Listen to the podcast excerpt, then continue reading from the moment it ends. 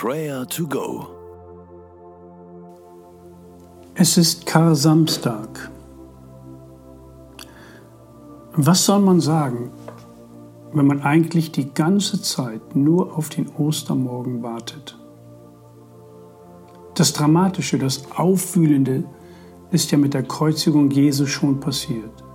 Es wäre überflüssig, das nochmal zu erzählen. Es gibt also nichts zu sagen. Es sei denn, man interessiert sich für das, was im Verborgenen passiert, für das, was im Untergrund rumort. Zwei bis dreimal in der Woche gehe ich joggen. Meine Laufstrecke führt mich an einen kleinen Acker vorbei. Lange lag er brach. Doch vorgestern war es soweit. Der Boden war gerade frisch gepflügt. Es roch nach feuchter Erde. Die Vorbereitungen laufen, um die Saat in den Boden zu bringen. Und dann passiert es. Im Verborgenen, im Untergrund fängt es an zu rumoren. Im Dreck, in der Erde, in der Dunkelheit, unsichtbar. Jesus hat diesen Vorgang in Johannes 12, Vers 24 beschrieben. Wenn das Weizenkorn nicht in die Erde fällt und erstirbt, bleibt es allein. Wenn es aber erstirbt, bringt es viel Frucht. Der Kar-Samstag ist der Tag, an dem das Weizenkorn unter der Erde ist. Es ist nicht mehr zu sehen. Das Graben, Hacken und Schaufeln ist vorbei.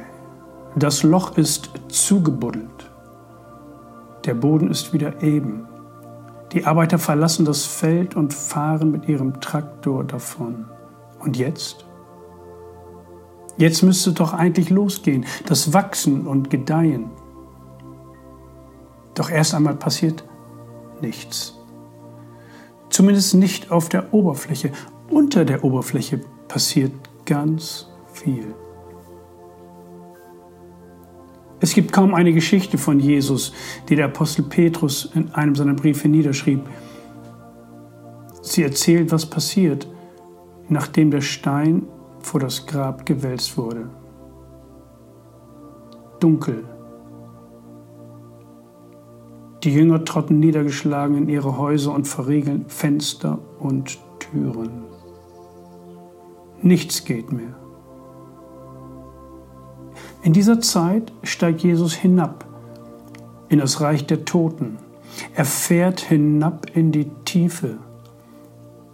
Er bringt Licht dorthin, wo das ewige Dunkel ist.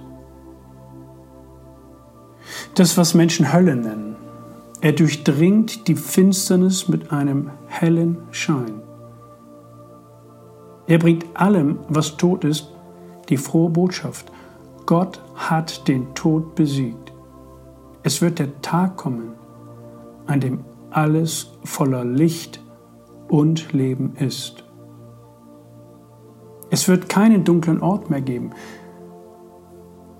Dann geht Jesus wieder nach oben und fährt hinauf in den Himmel. Das Bild von der Höllenfahrt ist ein sehr besonderes. Es kommt häufig in der Kunst vor, aber selten im Gottesdienst. Dabei spielt es genau in dem Glaubensbekenntnis eine Rolle, dass wir als Christen fast in jedem Gottesdienst beten, dem sogenannten Apostolikum. Dort heißt es über Jesus Christus, gelitten unter Pontius Pilatus gekreuzigt, gestorben und begraben, hinabgefahren in das Reich des Todes, am dritten Tage auferstanden von den Toten.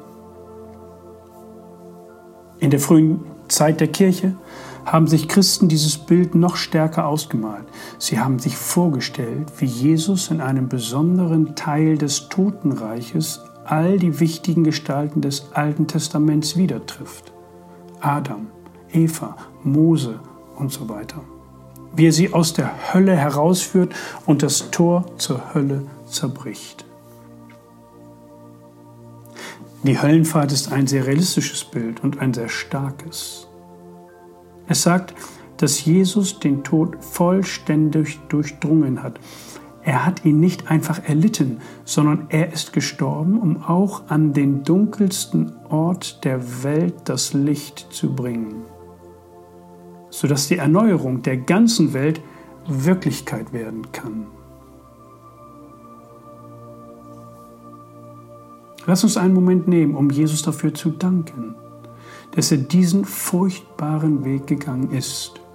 Für uns hat er Schmerzen und Pein erduldet und ist bis in die tiefsten Tiefen vorgedrungen, um Menschen zu befreien und zu erlösen.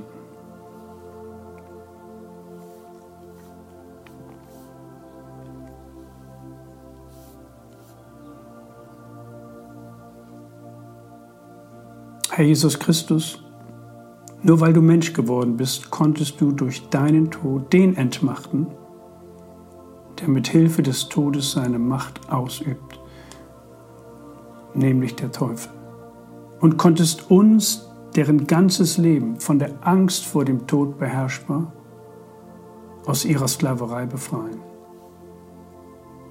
Dafür loben und preisen wir dich mit einem Herzen voller Dank.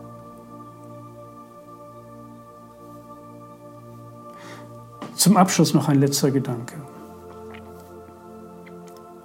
Vielleicht ist in deinem Leben gerade Kasamstag.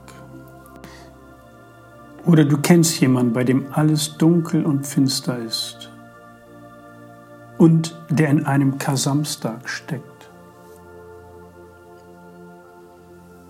Besonders in dieser Passionszeit verdichtet sich das Leid, das uns Menschen geschehen kann. Und jeder von uns kennt Zeiten, wo es gerade Kar-Samstag ist. Vielleicht bist du selber in einer Kar-Samstag-Situation. Wir können diesen Schmerz nicht nehmen, aber wir können beten, wir können zuhören und wir können den Schmerz gemeinsam aushalten und mittragen.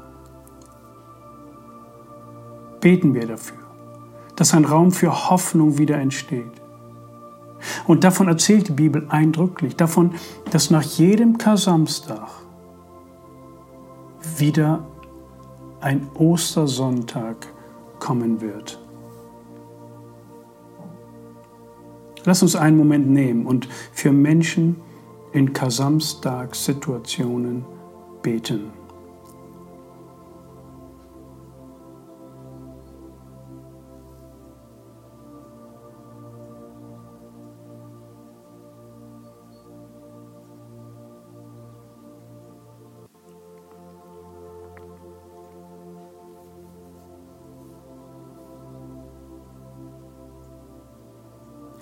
Gott, du bist der Retter der Menschen.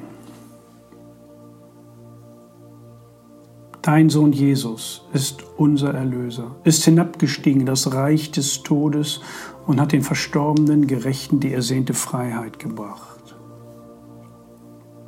Wir danken dir, dass auch wir durch die Taufe mit Jesus auf seinen Tod begraben wurden und mit ihm in der Auferstehung vereint werden.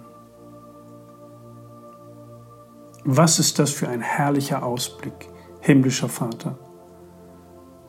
Danke für deine unbeschreiblich große Liebe zu uns. Halte du deine schützende Hand über uns. Segne uns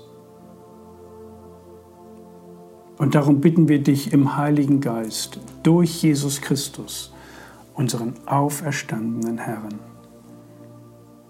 Amen.